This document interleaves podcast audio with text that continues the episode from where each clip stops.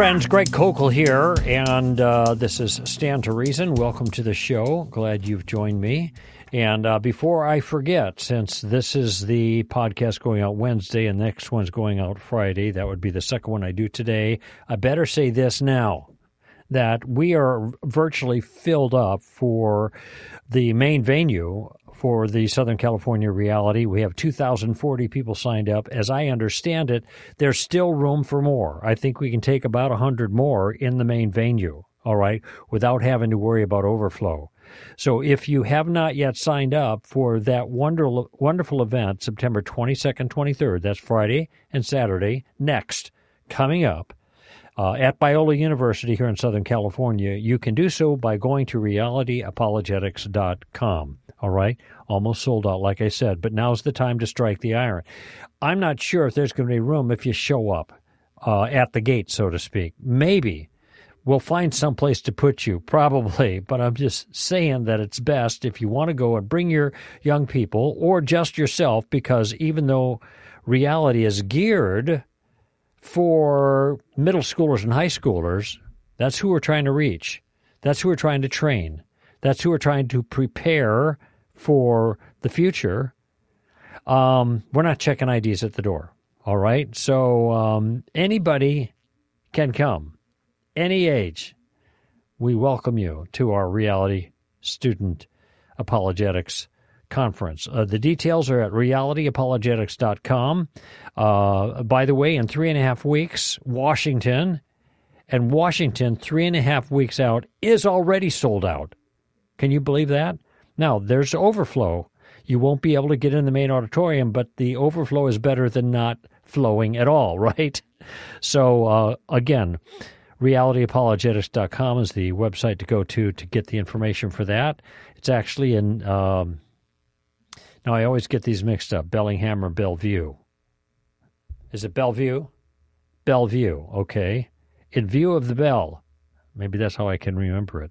So, Seattle, metropolitan area, Bellevue, Washington is where the event's at. Uh, realityapologetics.com once again. And in Minneapolis, look, friends, we are seven and a half weeks out from the Minneapolis event, and we have 1,748 signups as of yesterday. Is that cool or what? Now, this auditorium just holds around 4,000. We had 3,800 before. And incidentally, we have 10 breakouts.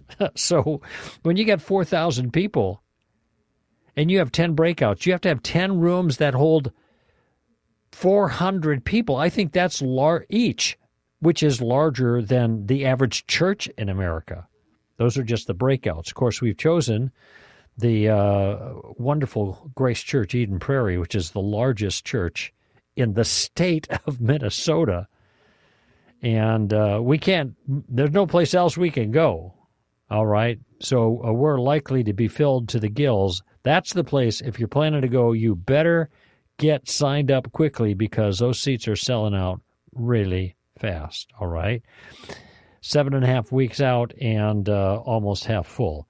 So also reality apologetics.com. I might also mention that there are two new STRU courses that are coming out September 29th. That's uh, the day after my spiritual birthday, by the way, September 28th. I will be 50 years in Christ, half a century. Man, hard to imagine, huh? Nevertheless, the 29th, we will be releasing two new STRU courses and uh, they are I'm looking for my underline here. Gosh. Uh, here it is five easy issues. Of course, the easy is in scare quotes, right? They ought to be easy, but they're not. They are easy biblically, but they're tough culturally. Salvation, abortion, gender, marriage, sex. I give that course and I lay out why even though they're hard culturally, they are not difficult scripturally. It's my version of faithfulness is not theologically complicated. I just had to find a better title uh, for that material. And so I think there are six sessions total, uh, five issues plus an introduction, something like that. And Robbie Lashua has tackled the Trinity, a solution, not a problem. And he'll explain to you why that title makes sense. The Trinity, a solution, not a problem, both coming up, being released September 29th. Go to training.str.org. Okay. Um, by the, let's see, next week, September 25th and 27th, I will be speaking at the Gospel Coalition Conference in, in Indianapolis, Indiana. I got a long week there. I'm leaving on Monday, then I don't come back till the following Tuesday. So it's actually like a, a eight days. And I'll be speaking at three different universities, including the University of Kentucky on uh, Monday, October 2nd, the University of Louisville, that's in the mix there, and another university in Indiana somewhere. So I'm jumping back and forth across the Ohio River there for a couple of days with lots and lots of work. If you go to uh, the, um, let's find it, uh, the, I'm looking for the website, str.org slash events str.org slash events. All the details are there and uh, the kind of crazy schedule I have next week. Uh, September 20th, make that September 30th September 30th, Al- Alan Shlemon will be speaking at the uh, Reasonable Truth Conference in Hesperia, California. That's Saturday, and the, the details are also there at str.org slash events. Um, it's not here on the list, but in October, I think I'm going to be in Kalamazoo, and I'm going to be at a Lutheran conference also in October, and then we'll also in October be in Seattle, of course. So a lot of work coming up here in the next few months and uh, opportunity somewhere around the country, maybe run into you if you'd like to participate. Now, um, I wanted to recommend a film to you that I have seen. It's a documentary, and my wife stumbled upon it while she was kind of scrolling through YouTube topics.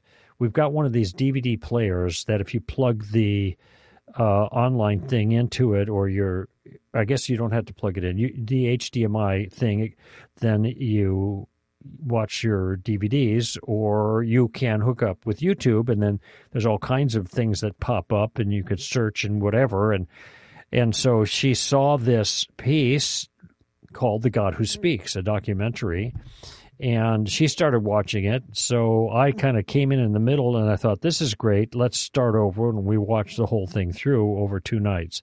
It was fabulous. It's all about the Bible, and it's very nicely done.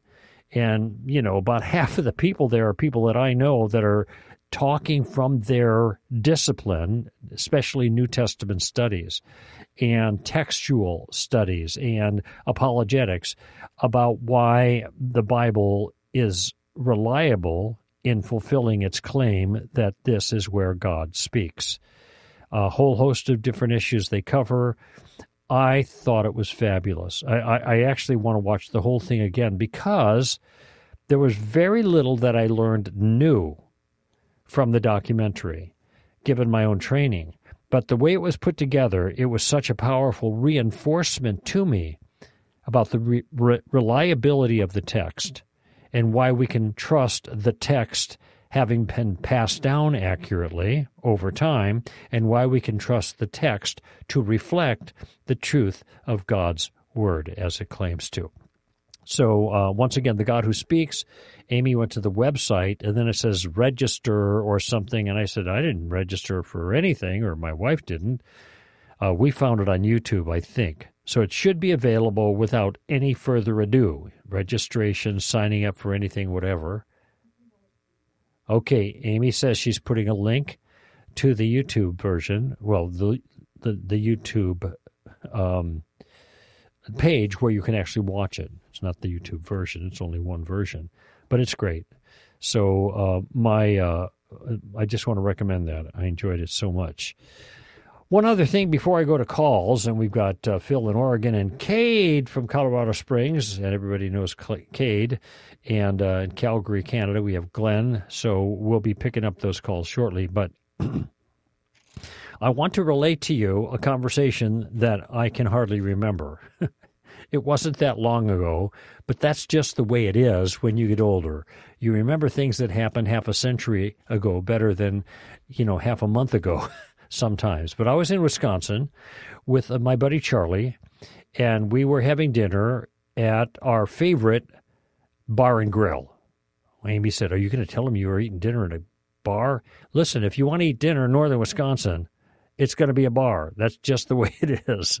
Bar and grill kind of thing. And they have the in this particular place, Black Bear Bar and Grill on Highway 70, about five miles west of Woodruff and Minocqua in the North Woods there, uh, has the best pizza. Now, after about five or six of them in the course of two weeks, I started to get a little tired of it. But nevertheless, it's a mainstay for us. There was a young lady that was waiting on us, and she had waited on me a couple of nights before. Very friendly, very sweet, um, and very, very uh, helpful. I mean, she was she was a good did a good job, very cheerful, uh, attended to what needed to be attended to, and uh, that was great. Her name was Kira, as in Keira Knightley. That's how I can remember it. I made the association.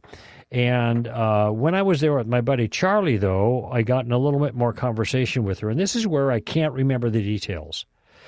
But what I'll tell you in general is what was going on. First of all, I was just being friendly with the waitress okay, in a sense, appropriately friendly.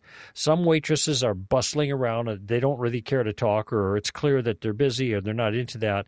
This young lady was just so cheerful and friendly and had such a bright countenance. Uh, I uh, it was easy to chat with her a little bit, and so when there was a little lull, I asked her something I can't remember entirely, but uh, what I learned is that very soon she was going to be shipping out to one of the state universities.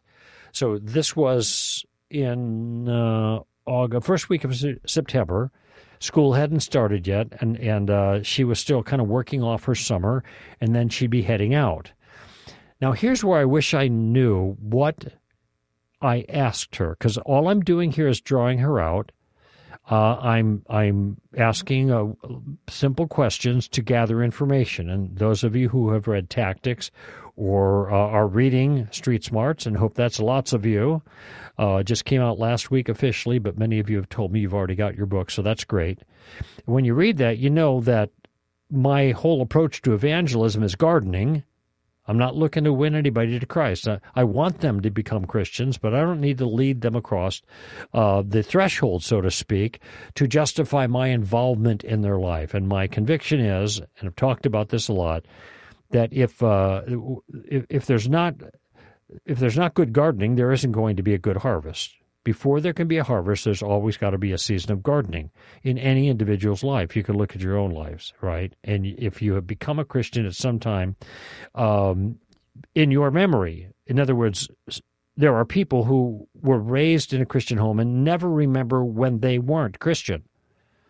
But many of us had a point in our life where there was this transition. But of course, we realized one that the the, the transition was preceded by a, a period of time in which we were thinking about Christianity and its claims and its claim on us and whether or not it was true or, or whether or not we wanted to pursue it. And so that period of time, usually associated with other people having some kind of input, whether directly face to face or through a radio show like this one, or uh, reading something, however it happens to be, came to a point where they became a Christian, even though they don't remember the exact point that happened. I have a spiritual birthday. I remember the date, September 28, 1973. A lot of people don't have that. That is, nobody harvested them. They harvested themselves after a fashion, or uh, you might say the Holy Spirit harvested them in their time, but it was possible because of the the gardening that was done. And this is why I'm in favor of these kind of in trying to initiate casual conversations with people that you meet with the possibility that they're, they will turn a corner at some point and get into spiritual things. You may not turn that corner. And if you don't, then you've just had a nice conversation being friendly to someone else if uh, you do get into spiritual things, you might end up learning some things about another person's spiritual point of view that you had never thought about before.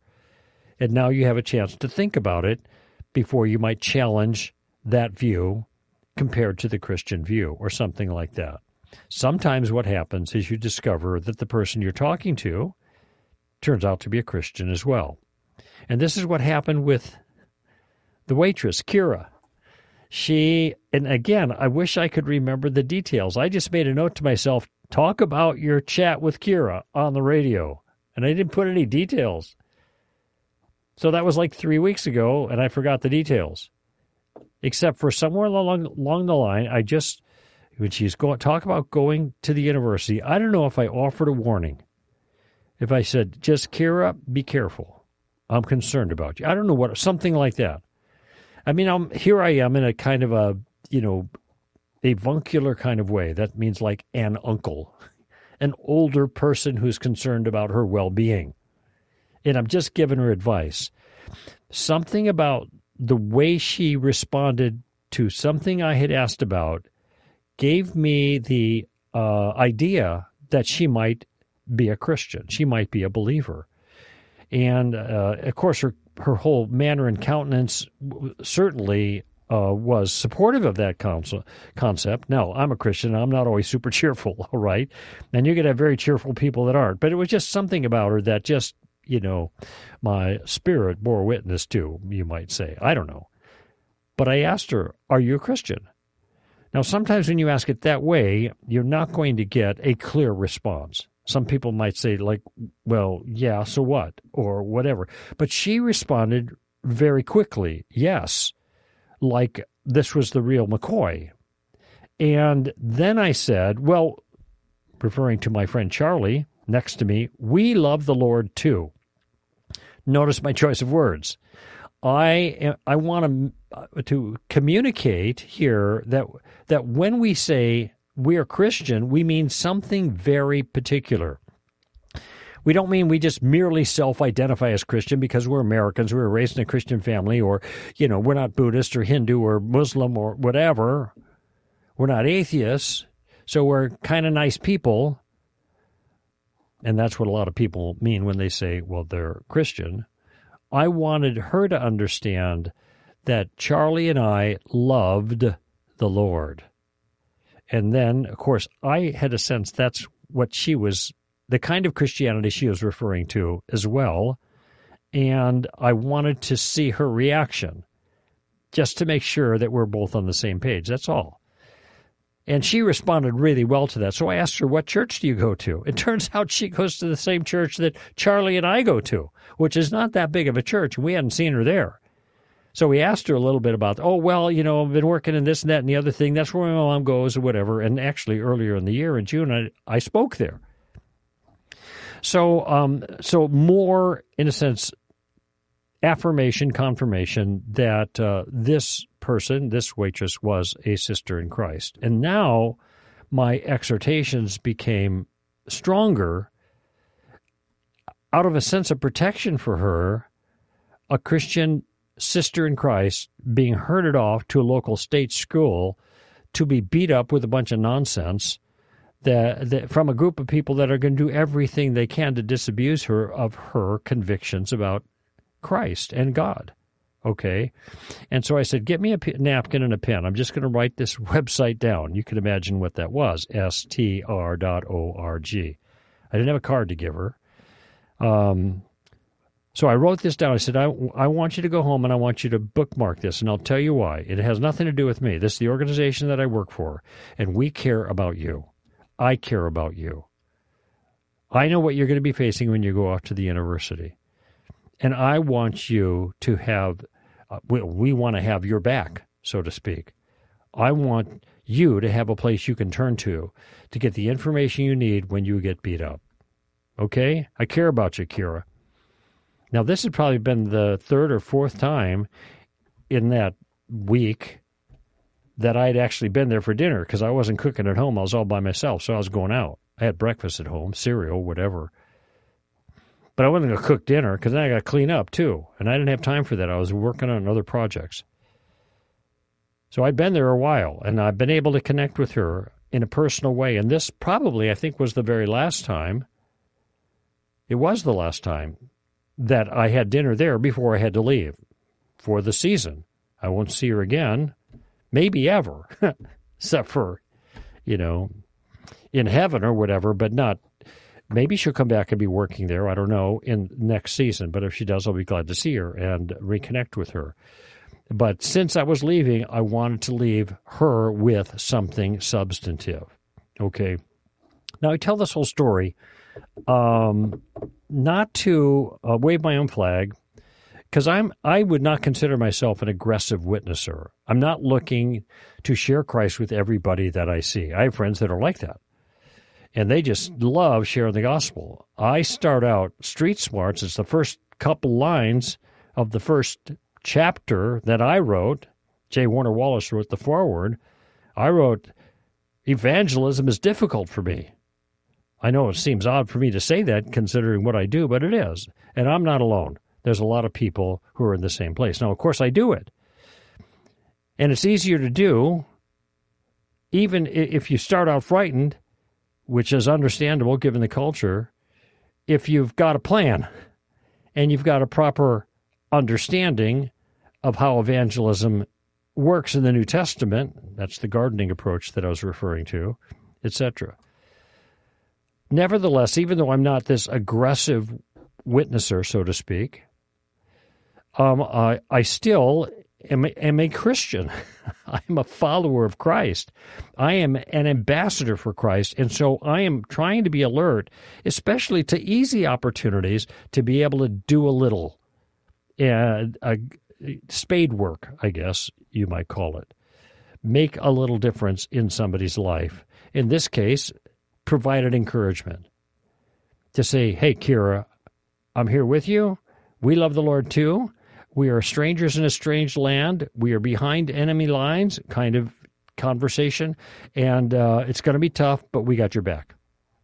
Hang in there. Don't buy what the world is dishing out. Something along that line.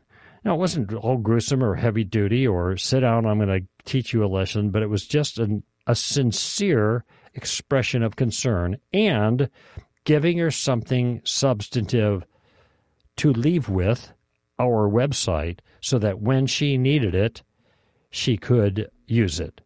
And I guarantee you she's going to need it pretty soon if she is going to stand for Christ in any, pretty much in any school of higher education anymore, because even Christian schools, those that are advertised as Christian schools, um, aren't completely reliable to be faithful to Christ, or at least in the sense and to the degree that I think would be appropriate, and I suspect that many of you think would be appropriate for followers of Christ. Anyway, so there's my little anecdote about my conversation with Kira, the sweet waitress at Black Bear Bar and Grill in Woodruff, Wisconsin.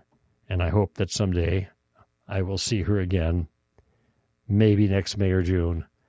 We'll see. Maybe we'll have a new story when I do. Okay, let's take a break here and then we'll get to your calls on Stand to Reason. Friends, if you like this broadcast, I know you'll love hashtag STRask. It's our shorter 20 minute podcast where I am paired with the wonderful Amy Hall, and together we answer the questions you send us on Twitter. Hashtag STRask is released twice a week, Mondays and Thursdays, and it's only about 20 minutes long, so it's perfect to listen to on your morning jog or while driving around running errands or cleaning your garage or just plain loafing at home. Amy and I tackle your questions on theology and ethics and culture and lots more, offering our insight on the questions you're asking or the challenges you face. You can listen on Apple Podcasts or wherever you download your own shows. Just remember, send us your questions on Twitter using the name of the podcast, hashtag STRask. That's hashtag STRask. The documentary, What is a Woman, sparked all kinds of debate. But did the film give a sufficient answer to the question? Well, I'd like to offer an improved definition in the latest episode of my podcast, Thinking Out Loud with Alan Shlemon. Look for it on Spotify, iTunes, your favorite podcast app, or at the top of the homepage at str.org. Do you have a passion to train people in apologetics, but you don't know where to start? You may be interested in starting an STR outpost. STR outposts are local communities of Christians seeking answers to the hard questions about Christianity. Each outpost is led by a qualified director who trains others with STR content and curriculum in their local church. By becoming an outpost director, you will be equipped with the content and coaching you need to lead your own outpost. We currently have more than 60 outposts across the country, and we're adding more each month. If you're interested in learning more about starting an outpost, or you want to find a current outpost in your area, visit str.org slash outposts. You can also email me, Robbie Lashua, at outposts at str.org.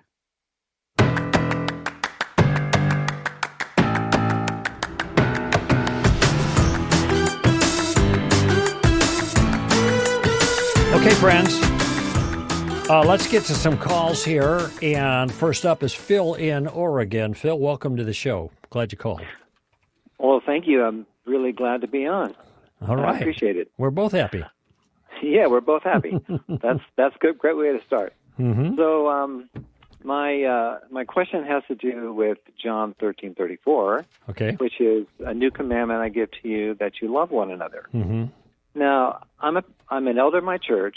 My friend is the pastor, and he preached on this verse, and he is advocating that we are now to take the love that we once gave to God and give it to others, as if this new commandment was to supersede the previous commandment of love God first and then your neighbor. Um, so now he's saying that now we love God by loving others instead of loving God as its Mm. own separate. Mm, did you hear my groan? Did you hear my groan? Okay, so Yeah, I hear you groan, and I hope this is not too obvious of a question, but I, I, I can't. I've talked to him about it, and it's difficult to find scripture verses that back up such kind of an obvious answer. And so I wanted to hear your take on it. Well, uh, here's what I thought, and uh, occasionally I see this. Well, not occasionally, I just see it too often, and it's one of the things that you know I want to instruct my own team on. I haven't talked to them about this in, as a general principle, but what you do not want to do as a Bible teacher or a communicator is you do not want to get creative you don't want to come up with something that is the new twist or you know people haven't really pardon me seen this for 2000 years and i just saw something that nobody else has seen. Okay? It could be by the way that there are trends in the church that are just not biblical. And so when you speak out against the trend it you seem iconoclastic like you're breaking the mold you're swimming upstream you're saying something nobody else is saying. Well that may be true but it shouldn't be overlooked if one can point out in Scripture that what you're saying against the tide right now is actually biblically sound. Martin Luther did this. Okay, um, you know when I talk about decision making in the will of God, which by the way, in a, I think in two weeks we're going to have a whole show on that. My teaching on this, that is counter to the trend in the moment but it is solid. The, the, the points I make are solidly biblical, and I show that, and I'm trying to return people to a biblical thing. What we have here, though, is completely, I mean, odd. Wait a minute. Jesus is saying, when he says love one another, what he really means is that this is a commandment that supersedes our love of God. That what we do is we focus on loving one another and that's in place of loving God, or that is the way we love God? Where does Right. anyone get that from the words of this text? Jesus just says, A new commandment I'm giving to you love one another. Okay, now there is a little question about why does he say new when he's said that before? And maybe we'll look at that in a moment. But it, it, it isn't like Jesus is clearly making the point that the pastor is making here. You know, like Jesus is not saying, "I know I told you, love God first and love uh, your your neighbor second. I said that, but now I'm changing that because now the way that you love God is loving your neighbor. So don't worry about loving God. Worry about just loving your neighbor. Now that's I'd want to see something like that in the text if what Jesus was referring to here is something that seems to go against what he taught earlier, and frankly, uh, makes uh, against what makes common biblical sense. God is. In other words, you'd want to see Jesus saying here, by the way, that this is, this does supersede the previous. Of course, absolutely. I'd want him to see that because it certainly isn't obvious just from the words that are being given here. What he here's my take.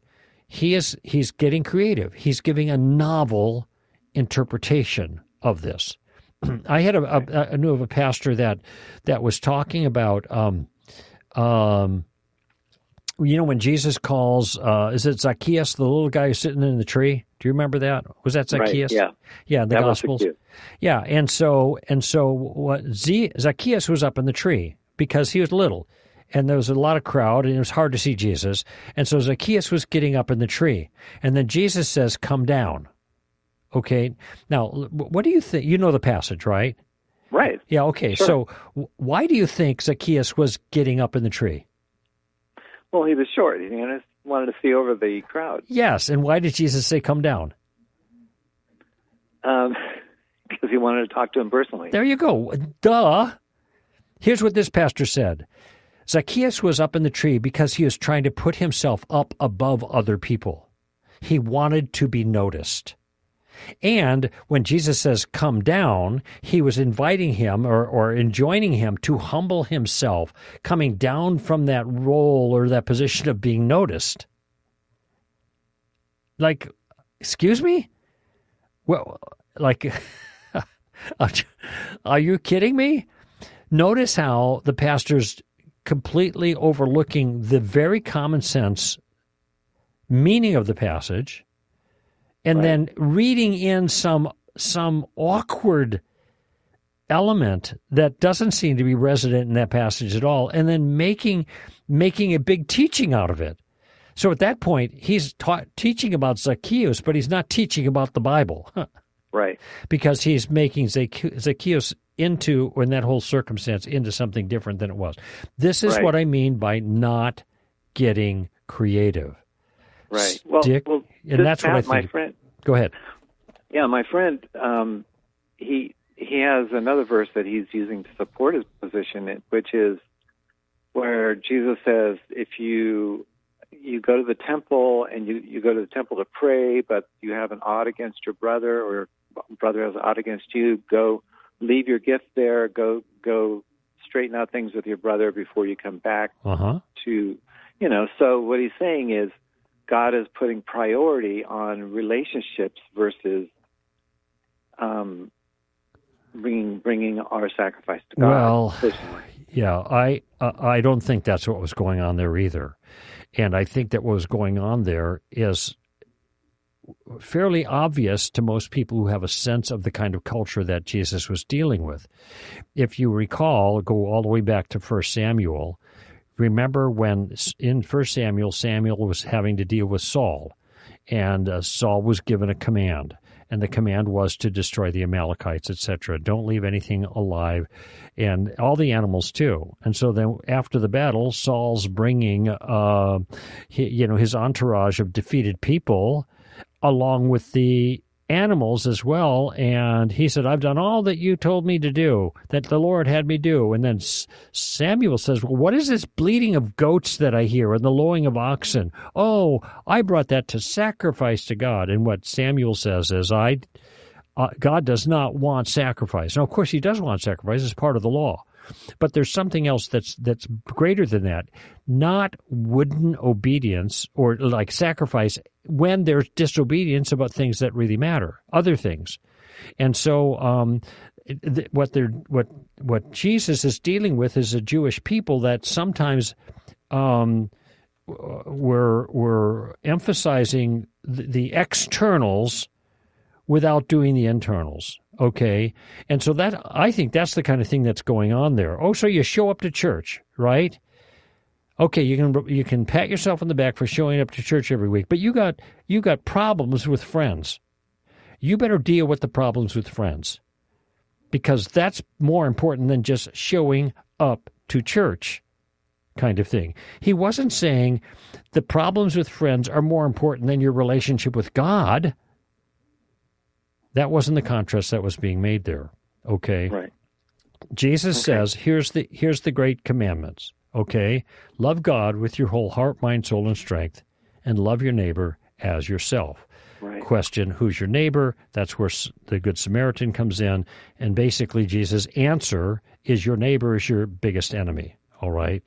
so here, the whole law is captured under these two principles, which are from the Old Testament. Okay? Now, my my pastor is saying that when Jesus says the second commandment is like the first, he's saying that that one that the priority of the second commandment is similar to the first. In other words, when Jesus is saying, you know, love God, um, and lo- and the second one is like it, love your brother. Okay. That the word like means pr- the same priority. Okay, l- let me ask you a question. I mean, here we're just, again, this I think is being creative because the answer to this is very similar.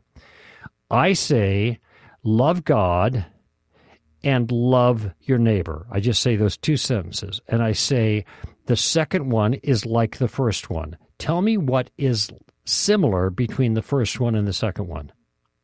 They both involve love. There you go. No duh, right? Okay. Right? No doubt.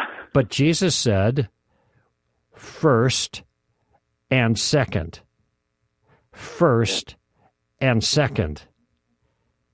He didn't say here's two of equal value. First, love God. What's the very first commandment that God gave the the Hebrews? He said, Right. I am the Lord your God. You shall have no other gods before me. Okay? The first thing he emphasizes, the first commandment, is he's number one. In the beginning, God. That's the first line of the whole story. In the beginning, God. The story is about God and his kingdom, and he is the king over his domain. So, I mean, these are what, what could be more obvious of the, than the centrality of God in all of these things and the centrality of our affections for God. And by the way, there's another basic rule that's really important, but it's number two. Number two is also loving, so it's like the first one in that entails love, but it's of second order, and that is loving your neighbor. So uh, I I don't. So why the mystery? I just asked you a couple simple questions. You got it right real easily. You don't have a. I don't know. Do you have a theology degree? No, absolutely uh, not. Are you a pastor? No, you. We just read in the sentence. So it that the plain sense makes common sense. Why are we reading a different sense into it? Because there's a different point that he's trying to make by reading a different sense into it. Right. The text as it stands doesn't make his point. So he's saying, well, the like between the first and the second is that is that they are the same priority. No, they're not. You have a higher obli- duh, a higher obligation to God than you do to Right. others. Okay, and I mean, I, I don't mean to be condescending. I, mean, I, I guess I guess I'm a little bit, uh, um, what's the right word? Kind of dumbfounded by this kind of approach. This is what ends up ca- causing lots of problems when people approach Scripture this way. And this is why I want to tell my people that we have to take a note about this. Amy, if you make a note about this particular call, oh, she's not even paying attention. Okay. Uh, she's talking on the other side of the glass. Because I want to use these as examples, because this is being creative. This is finding something in there that's not obvious to everybody else, and then you you make it the most important thing, and that's not a good habit to get into when we are handling God's word. Here's what Paul, Peter said. Paul said, rather to Timothy, in Second Timothy, chapter two. Remember, this is the last thing that God, I'm sorry, that Paul wrote before he was executed. He said he said. Um, um, now I'm trying to remember how it starts. I got to look it up. But he says, but handle the word carefully and accurately. Be diligent. Be a workman who needs not to be ashamed. Handle handling the word of God accurately. Now, what happens if we're not handling it accurately? If we're not diligent to do that, well, we should be ashamed of that. And it's the next uh, chapter, just a few verses later, where it talks about the Holy Scriptures and and being God breathed, etc. Um, and uh, and and so, I mean, this is what we should be doing, handling it accurately. There is no justification for making that kind of interpretation of that text in uh, John. Uh, what do we have? Thirteen thirty-four. Now, I, right. I do want to make another observation, though, because, uh, and I think this is something that's valid. Um, he says, "A new commandment I give to you." Now, why would it be a new commandment? Because he has already said the two greatest commandments entail love first and love second. Love God first, love neighbor second. Well, the context of that, those the two great commandments, had to do with justification. Okay, and as I understand it, since there's so many laws that the Jews had to keep, um, there was debate about maybe focusing on the most important ones and make sure we get those right, the greatest commandment. Then there's debate about which ones were the greatest. And so Jesus was asked the question, Rabbi, in your opinion, which one is the greatest? And because the idea is if you keep the most important things, you can be justified by keeping them. All right, maybe can't keep them all, but we'll keep the most important, and that's going to be good enough. All right. And so right. he said, Rabbi, what are the two most important? And Jesus said, Love God with all your heart, soul, mind, and strength, and love your neighbor as yourself. Okay, now just think of the first. Here's the first commandment. Jesus said, "This is this this covers them all. Basically, the whole law is encompassed in these two things. So he didn't just pick the the the the, the, top two. He picked the two that encompass in spirit the entire law. Right. Right. Love the Lord your God with your whole heart, mind, soul, and strength. So, can I ask a personal question, Phil? Yeah, I think I already know the answer. It's impossible. Yes, exactly. The question I was going to ask is Have you ever done that? Because I have no. never had a split second in my life where that's been the case. No, okay. yeah, I I agree. I have never done okay. That. so you see now the demand that that that makes. You know, I'm keep basically what I'm focusing in on the larger context here, and then one of the scribes says, or one of the lawyers, they say, "Well, who is my neighbor?" So he must have thought that he did pretty good with the first one, but now he's not sure who his neighbor is. But here's the key the text says, seeking to justify himself, he asked, Who is my neighbor? And so this is where the Good Samaritan account comes in, but people mm-hmm. take it as a standalone morality parable when really it's part of the earlier material in which he is trying to show that you cannot be justified. You have an obligation to love God and people. God and people. And the people you had to love are not just the lovable ones. The, your worst enemy is the ones you've got to love. That's it. Okay, well, this is kind of, you get it, how impossible this is? That's the burden right. of the law.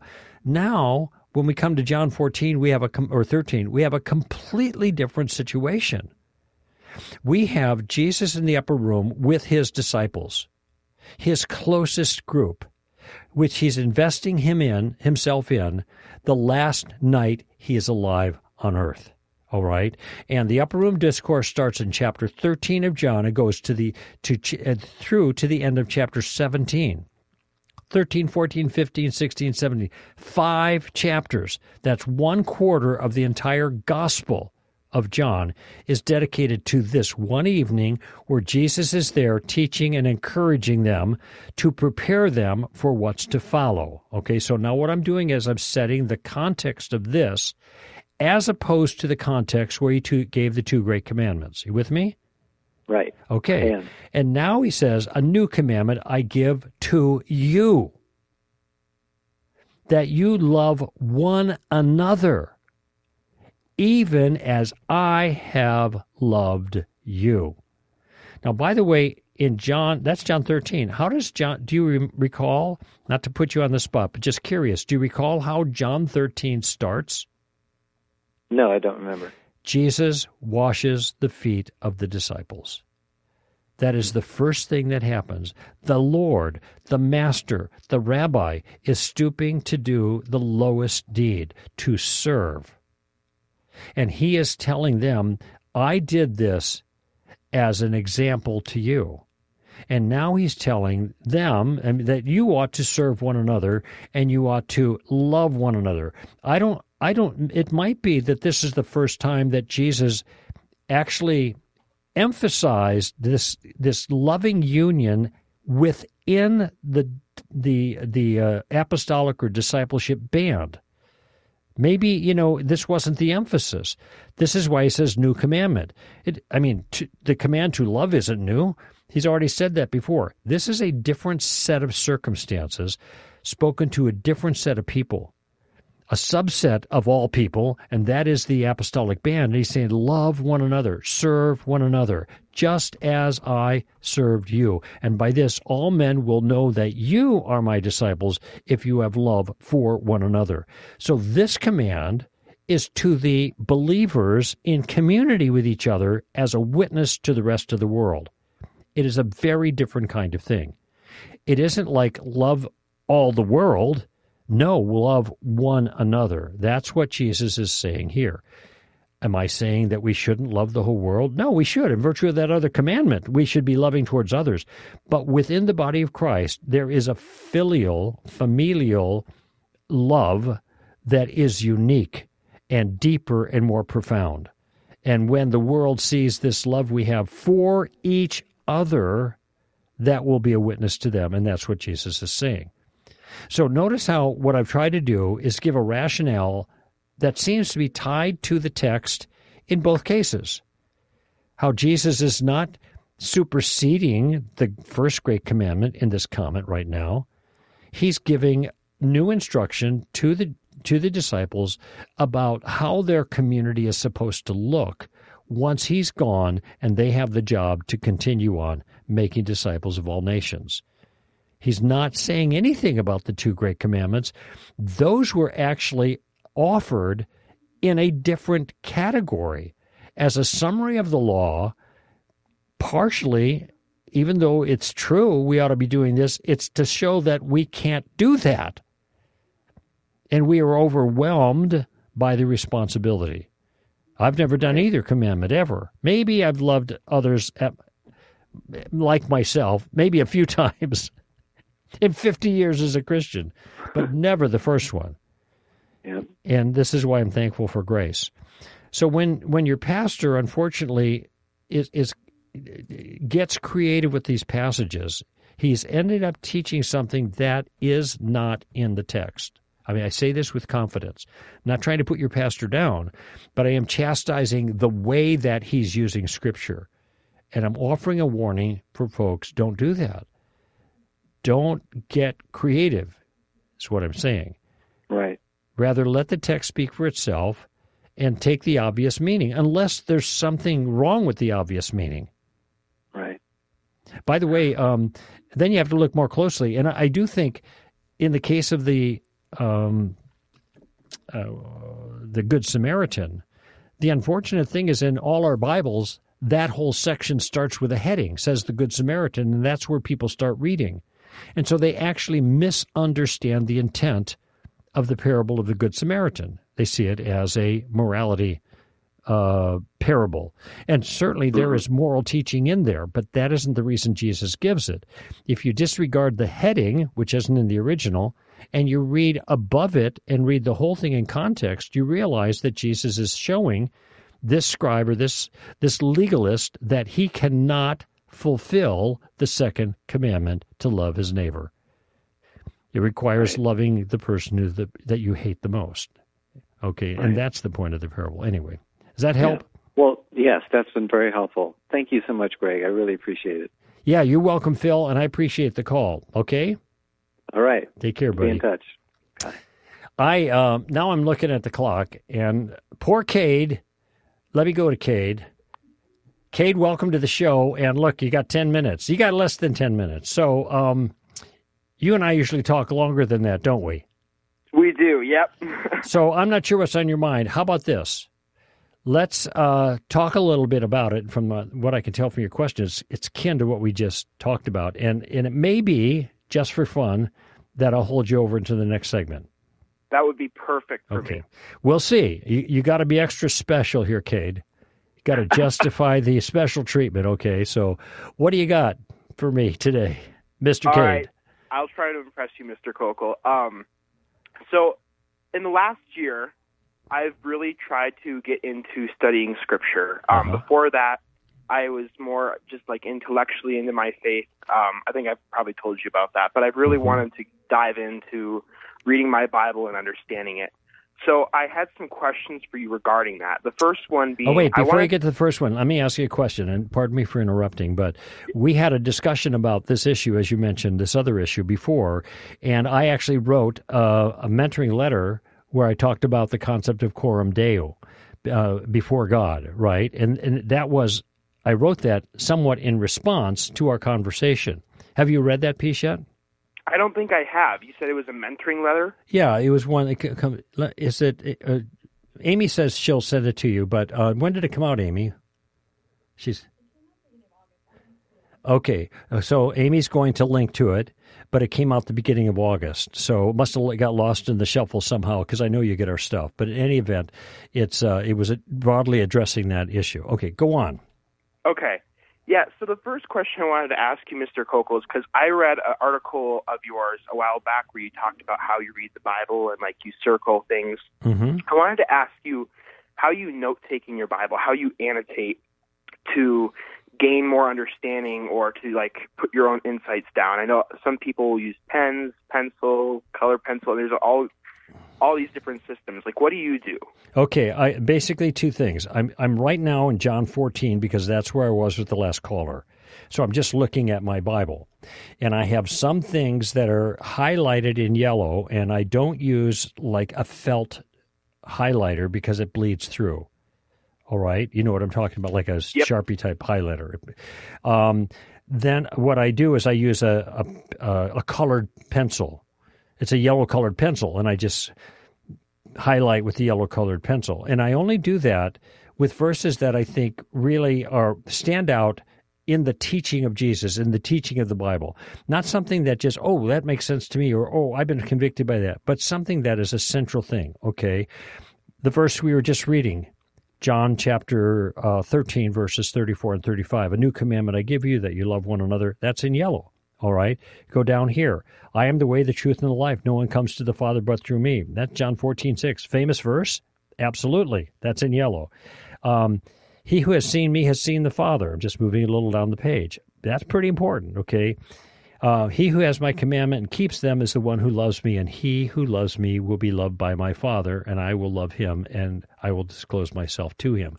I underline that one as a major verse because it identifies a special love that God has for his people, the Christians, that he doesn't have for others. Okay? Anyway, so w- w- my peace I leave with you.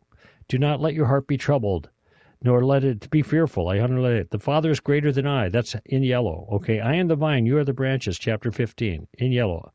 So, greater love has no man than this thing. He lay down his life for his friends. That's in yellow. So, that's what I use the yellow for. But I, I don't have yellow on every page. You know, I just have a lot on upper room discourse because there's important stuff there. Okay. Um, then what I do is almost, there are some exceptions just because I didn't always have a pencil. But uh, then I mark in pencil. And so um, in uh, chapter 15, right now, uh, I am the vine, the true vine, and my Father is the vine dresser. Every branch in me. Now I circled in me because it's not just every branch, it's every branch in me. That's something, uh, you know, it just, I wanted to emphasize. I just circled in me and does not bear fruit. Now the word fruit appears about five times in five verses. So I, I, I, I, I didn't circle the word fruit, I squared it.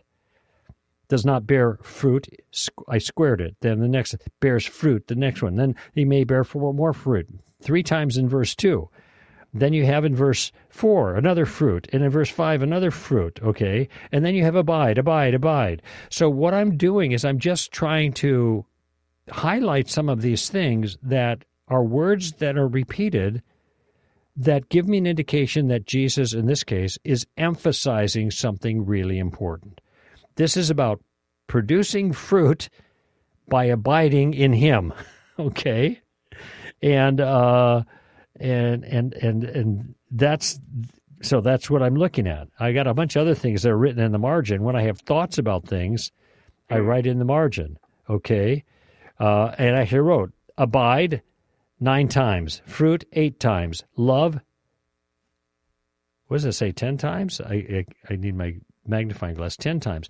So these words are repeated a bunch of times, and so I'm just I just notice it. So I make a note in the margin with my pencil. Now, sometimes, and it happened just recently, I said, Well, I don't know why this is here because now as I read the text, I don't have this question anymore. So I erased the pencil mark, you know. So um, uh, sometimes I see multiple points that are being made. So here I put number one by verse 5, number two by verse 7, and number three by verse 10 because there are three different points he's, he's making. First, uh, you know, abide in me. Okay, that's verse. That's number one. If you abide, in my words abide in you. That's another part, and then it says, keep my commandments, um, uh, by abiding in His love. So you know, I just that's the kind of stuff that I do. It, it's not even a system really. It's just a response to the text. If mm. I hmm. and uh, that's just one page. If you and I were sitting here together, you know, you flip through my Bible, you'd see all this crazy stuff. I see uh, words uh, that repeat themselves in other passages. There's the word troubled. Where was that? Okay, chapter 14, verse verse. Do not let your heart be troubled. Then I notice verse 27, it says, Do not let your heart be troubled. No, let you be. He repeats it. So I just used my pencil and a straight edge and drew a line between the troubled verse 1 and troubled verse 27. I'm just showing myself that there's a relationship here. Jesus repeats himself. Okay. Um, so, you know, nothing fancy, you know. Oh, here we're almost out of time. Let, let me put you on hold and we'll, we'll come back and chat a little bit more for the next segment. Does that work All for right. you? Okay. I really appreciate that, Mr. Koukl. Yeah, you're welcome. Amy, could you put him on hold? I don't want to hang him up, so I don't know which button I got to push to make that happen. Greg Koukl here for Stand to Reason. Give him heaven, friends. Bye bye now.